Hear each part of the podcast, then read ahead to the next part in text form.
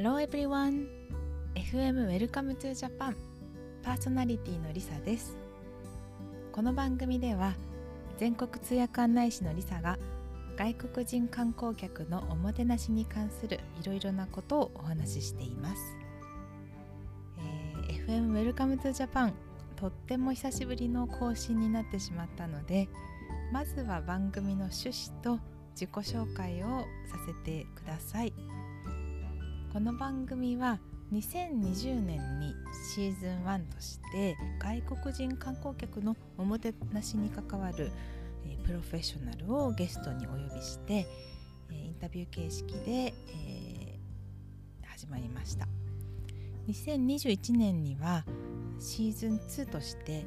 あのお正月の時期に英語学習の特別編をお届けしました。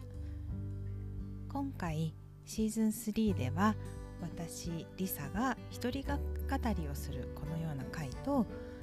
シーズン1のようにプロフェッショナルをゲストにお呼びしてインタビュー形式でお話を伺うゲスト会を織り交ぜながらインバウンド業界に加えてあの時々英語学習方法のことなどもお話ししていければいいなと思っています。それで、えー、と自己紹介に変えて、あのー、最近久しぶりに外国人観光客のガイドをすることがちょこちょこ増えてきたのでその体験をお話ししていきたいなと思っています。外国人観光客、え皆さんご存知の通りパンデミックのせいで、えー、全く日本に入ってこない時期が続いていましたが2022年の6月今8月なので2ヶ月ちょっと前ですね。に、えー、外国人観光客の入国制限が緩和されて条件付きではあるんですけど入国が可能になりました。それで私もえっと7月から8月今月にかけて何組かすごく久しぶりに外国人観光客のツアーをしたので、えー、そのことをお話しします。で今日はねあのその一番最初久しぶりの子だった一番最初の、えー、ゲストのお話をしてみたいと思います。あの今外国人観光客って団体のツアー客しか入ってきてないって思ってる方もいらっしゃるかもしれないんですけどあの添乗員私みたいなガイドがあのもう成田空港に着いてからずっと付き添うような形であればあの個人旅行もできるんですよ。なので今回はそのような形の、えー、4人組のアメリカ合衆国から来られた家族でした。えー、そうですねあのパンデミック以前はですね私ガイドとしてあのプライベートで、えー、これは何て言うんですかねあの完全にその、えー、家族とか友達同士のグループにプライベートのガイドとして付き添って、えー、いろんな観光地を巡るっていうのをやっていたんですけどあの今ですねその入国の条件としてあの旅行会社を通してあのビザを発行してもらうあの、えー、書類の手続きというのがあるので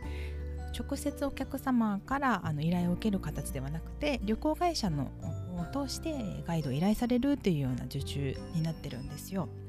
なので私もお会いするまではどんな方なのかほとんど名前と年齢ぐらいしかわからないっていうような感じだったんですけど、えー、お会いしてみて、えー、と4人の中の3人がご家族でお母様と,、えーと、20代の社会人の息子さんとそして大学生の妹ちゃん。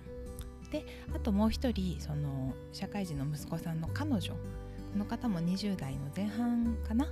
ていう感じの方だったんですけど、えー、が来られました。でえっ、ー、とこのご家族はもともとフロリダ州の出身なんですけど、えっと、子どもたちはカリフォルニア州の大学に進学されてその後就職もカリフォルニア州でされてで彼女ちゃんもカリフォルニア出身だったので、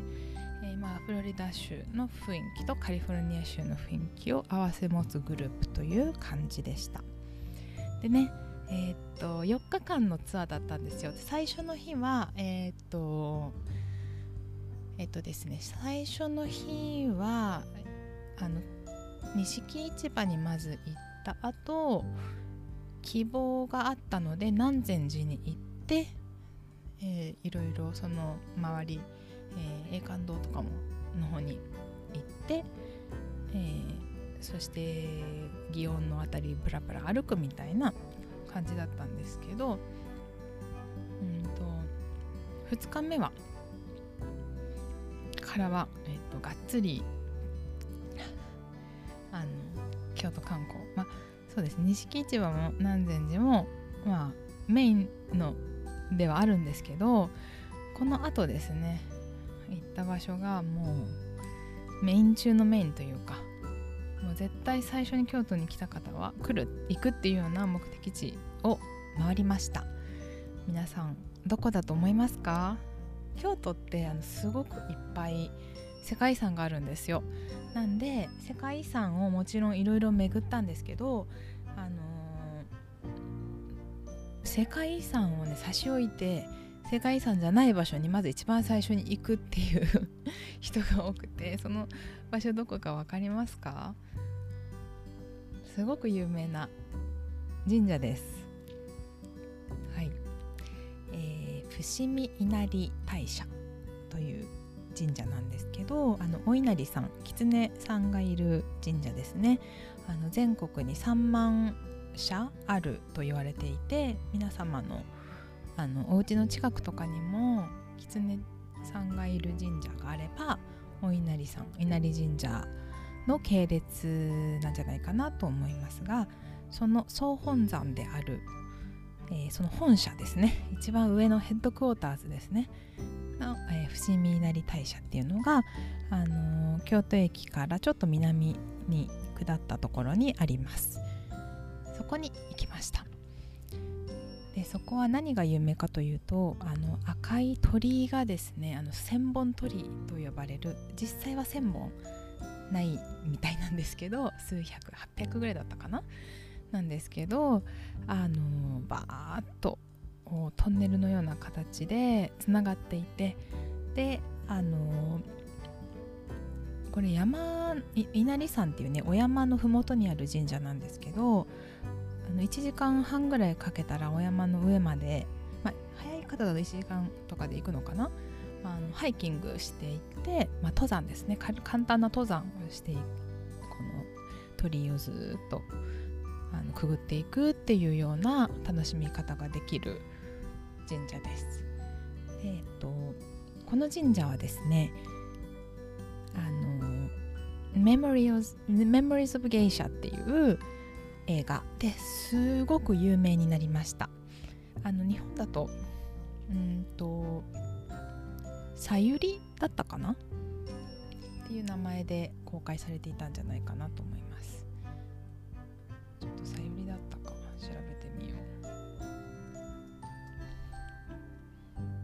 そうですね。メモリーズ・オブ・ゲイシャさゆりですね。っていう名前で公開されています。2005年の映画ですね。はい。でえー、っとそうそう。ここの神社はね私もすごく大好きな神社であのー、大体最初に行くんですよ。っていうのはあのー、稲荷ってねあの、稲の神様なんですねお米の神様ですで大体こう京都に到着されたあの外国人観光客の方ってまず先に東京に行かれてその後関西来るって方多いんですよ。でその新幹線でこう東京駅とか品川駅から京都駅まで2時間ちょっとかけて来られるんですけどその間にこう窓の外をね見ているとものすごい長い時間田んぼとか山が見えるんですよね。でそうだから東京とか京都とか都市部だと田んぼをあんまりね目にしないんですけど途中でその移動の時に見れるんでやっぱこう日本文化のあの一部すごく重要な部分をあの表現できるのってお米の文化かなって思っているのでそのことを伝えるためにも最初にあのそんな話をしながら稲荷神社に行くことが多いです。であとこの京都ってっ神社とかお寺とかたくさんあるんですけどその神社とお寺の違いを説明するのもすごく稲荷神社ってしやすくって自然お米みたいなこう自然の中ですとか、まあ、お山みたいな自然の中にこう何かスピリチュアルなものを見出すっていうそういう神道のもともとの考えっていうのと対比するような形で仏教をその後ねあのお寺とかも行くのでお話しするっていう流れを割と作ることが多いです。ちょっと専門的な話になっちゃったんですけどこの方々も、えっと、そのような形で稲荷神社行った後、えっと月桂館大倉記念館って言ってこれもあの京都駅のもうちょっと南に下ったところにあるあの皆さんご存知の月桂館お酒の月桂館ですね、えー、ここがねここもまたものすごい素敵な木造のあのもう伝統的なあの酒蔵ですねをこう博物館に改装したような形のところがあるんですよ。でお酒の試飲もできてでお酒を作っているところのあの映像も、ま、見れてあのコロナ以前は実際にこう酒蔵に入ってもろみとかも見れたんですけどちょっと今それは中止してるみたいだったんですけどでこう伏見稲荷ののお米の神様の話からお酒ってお米からできてるじゃないですか。でお酒ってこう神様にお供えするような役割もあるものなのでなんかそんな話もできるあのいい流れなんですね。伏見稲荷から月経館大倉記念館。でその後は清水寺にあ言っちゃった。これ。です。あのどこ行ったと思いますかって言おうと思ってたんですけどそう清水寺に行きました。でこれはねもう旅行会社の方があのもうツアーで組んでくださっていたのであのその私が決めたわけではないんですけどこれも大体あの伏見稲荷行った後ですね。この京都駅のどっちかっていうと東側のこう観光地を攻めるっていうの多いんですけどあの清水寺も東山にあるので割とそんなにあの遠くはないのでそこに行きました。で、えー、それが2日目ですね。で次の日ははいどこに行ったでしょうか、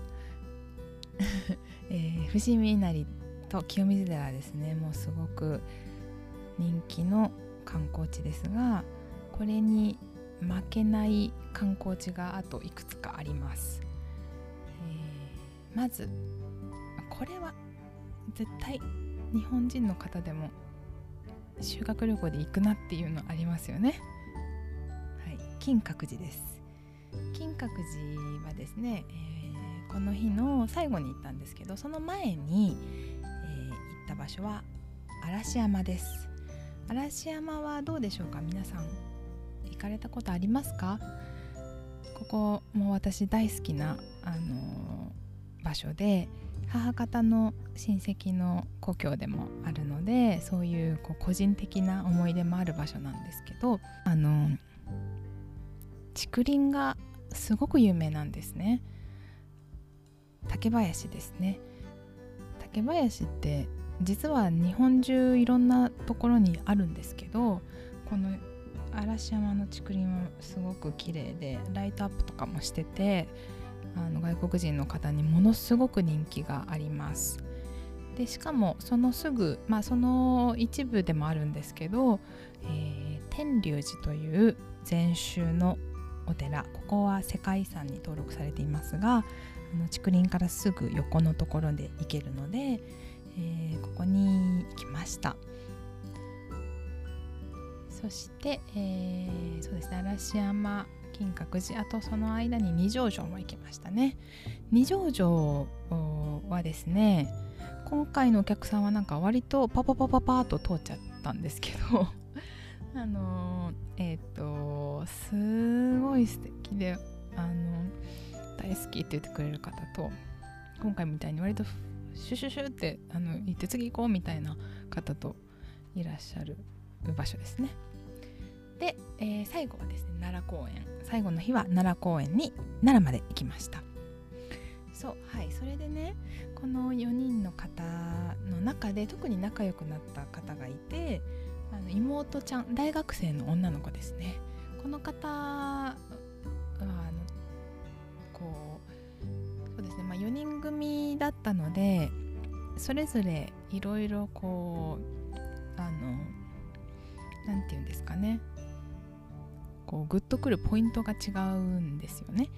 えー、息子さんとかその彼女はどっちかっていうとこう写真映えする映える写真が撮りたい人たちだったんですよ。でこう目で見てパッとすごい印象的なものそういうのに惹かれるタイプの人たちでした。でそれに対して妹ちゃんは割とこう精神的なものをこうとかこう学びとかを大事にしたいタイプの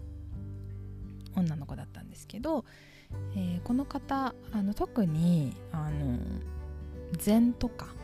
マインドフルネスにすごく興味がある方で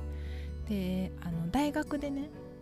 あのニューロサイエンスを専攻しているっていうあの神経科学ですね。で神経科学を専攻しながら座禅とマインドフルネスの関係について研究しているっていう結構ガチの あの人だったんですよね。で、えー、っとあとベジタリアンであのベジタリアンっていうのもアレルギーとかで食べられないっていうわけじゃなくてこうマインドフルネスと関わっていてあのビーガンとかベジタリアンになるっていう方カリフォルニアには特に多いんですけどそういう方でしたちょっと最後ねうどんかつおだしのうどん召し上がってましたけどね。最後ちょっとうどん食べてみたいって言ってね。なんであの、えー、フレックスタリアンとか言うんですけどフレックスボロのフレックスですね。あの柔軟性のあるベジタリアンの方でしたね。そう。であのー、最初にいた南禅寺でその禅のお庭の話をしたりとかそのまあそうですね。やっぱり禅禅関係その天龍寺もそうですけどすごくあの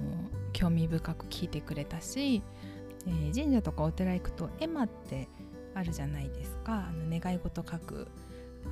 板ですね。あれをあのすごい書いてくれてでそれあのマジックとかでアルファベットの英語で願い事を書く方も多いんですけど彼女はこう日本語の漢字でえっ、となんて書いてたかな？あの4文字熟語でえっ、となんて書いてただろう？えっ、と世界平和とか書いてたかな？あのとかあとは家庭円満とかも書いてたかな？そうあのもちろんこうスマホで漢字を見ながらだったりとかあとあのえっ、と伏見稲荷とかはその日本語のあの漢字の見本とその横に英語で意味が書いてあるのが置いてあったりしてそういうふうに日本語で書きたい方向けにあの親切になってるんですけどそういうのを見ながら書いてくれたりしてすごく私も嬉しかったです。でねこの子がすごく思い出深かったのはすごくそういういい子っていうのだけじゃないんですよ。あの最後の日はね奈良に行ったんですけど、えっと奈良からは早めに帰ってくる予定だってでその後こう新幹線であの次の年に行くっていう日だったんですけどあのなんで朝はちゃんと、えっと、行けるようにあの特急のね指定席を取ったんですね。近鉄電車っていう電車が京都から奈良に35分とか40分で行けるんですけどでそれあの時間が決まってるからちゃんと遅れないで朝ホテルの部屋から出てきてねってあの言ったんですよ前日に。であの念のためちょっと割とゆっくりめな方たちだったんで30分ぐらい余裕あるようにあの出てきてねって言ったらあの前の日にお兄ちゃんがね自分たちのことだから30分じゃダメだから1時間ぐらい余裕あるようにしてくれって言って 自分たちで分かってるんだと思って面白かったんですけどなんでかなり余裕見て1時間あの余裕があるようにして待ち合わせしたんですよ朝。で当日早めに到着して待ってるとみんな、まあ、10分ぐらいの遅刻で集合できたんですけどその大学生の女の子だけなかなか降りてこなかったんですよ。でお母さん曰くあのホテルのお部屋に3泊してるうちに相当部屋が散らかっちゃったらしくってでもその日スーツケースのパッキングしてもうあのお部屋からはチェックアウトしてスーツケースをこう預けたまま奈良に行きたかったんでスーツケースのパッキングにものすごい手間取ってしまってでしかもあの、えー、と2日目に清水寺行った時に浴衣をねあのみちみちで買ったんですけどそれを奈良に着ていきたかったみたいでその自分でこうする自分自身に着付けをしたみたいでそれもあったんですよ。でほぼ1時間丸々遅刻して降りてきたんですね。で私よかったと思って早めに1時間早めに言うといてよかったと思ってまあなんとかあの特急電車に間に合って乗れたんですけどねあのお兄ちゃんがその子のお兄ちゃんがね遅刻したことをめちゃくちゃ怒ってたんですよ。お前遅刻してなんだかんだって言って。でそれで喧嘩になってしまってでこう奈良のツアー中ずっとその子が女の子がね機嫌悪かったんですよ。でまあお兄ちゃんはすぐに切り替えて彼女と仲良く見てたんですけどそうその子、まあ、大学生でねまだ二十歳とかですよね。でこう入寮サイエンス専攻してるっていう、まあ、すごくインテリでマインドフルネスも頑張ってる真面目な女の子なんだけどだけどそう遅刻しちゃったりとかお兄ちゃんと喧嘩喧嘩しちゃったりとかっていうまだ未熟な部分が垣間見えてあのすごく私としては面白いと言ったらなんなんですけどまあすごく人間の人間臭いところが見れたなというふうになんか思い出深いあの人たちになったなと思ってたんですよ。であの、そうそうそれまあ結局ね最後その最後京都は最終日だったんでそれが。であのお別れすることになった時にちょっと最後少しだけあの笑顔見せてねって言ってあの最後別れる時に笑笑ってよって言ってちょっと笑顔見せてもらってバイバイしたんですけど。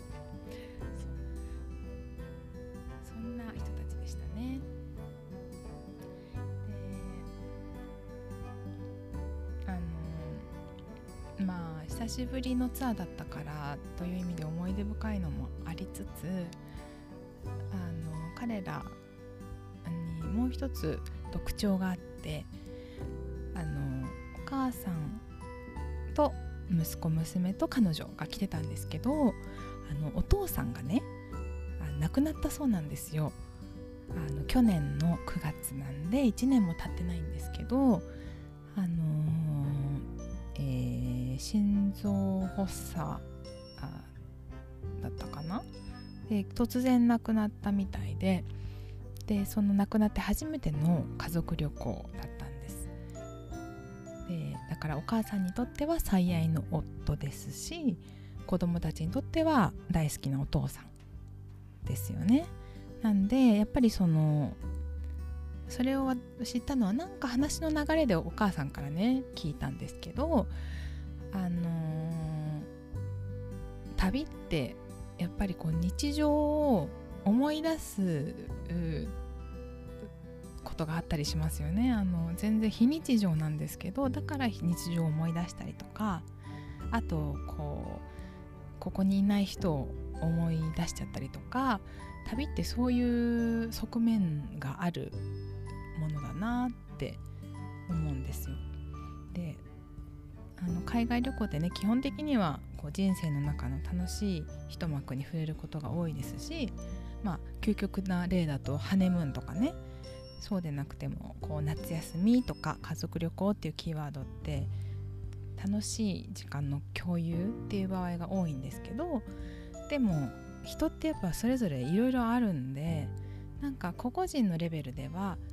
こう人生の岐路にいる方だったりとか迷いの時期にある方だったりとか今回みたいにちょっとこう昇進じゃないですけどそういう意味合いがある旅だったりそんなこう人生の一幕を垣間見れたりそこに寄り添ったりするお仕事でもあるんだなっていうふうにあの久しぶりにガイドをして感じました。なんかねこれはこうなんか思い入れがあってちょっと話がそれるんですけど私あのボランティアでずっとガイドやってたんですけどプロになってそのお金もらうっていうガイドで一番最初の仕事がねあの、えー、一人旅の50代ぐらいのおじさまだったんですけどその方のガイドであのえっ、と GoWith ガイドっていう、えー、ガイドと旅行者のあのマッチングのプラットフォームがあるんですけど当時はトリプルライツっていう名前だったんですけどそこであのマッチングでえっとお仕事をもらってで初めてガイドしたんですね。でその方とこずっとガイドしてる中でだんだん心開いてきてその方のあの姪っ子さんのことをその方が話してくれだしたんですよ。でなんかねそれはこうあんまりハッピーな話ではなくてまだ小さい姪っ子さんだったんですけどご両親が離婚して再婚してとかあと,、えーと、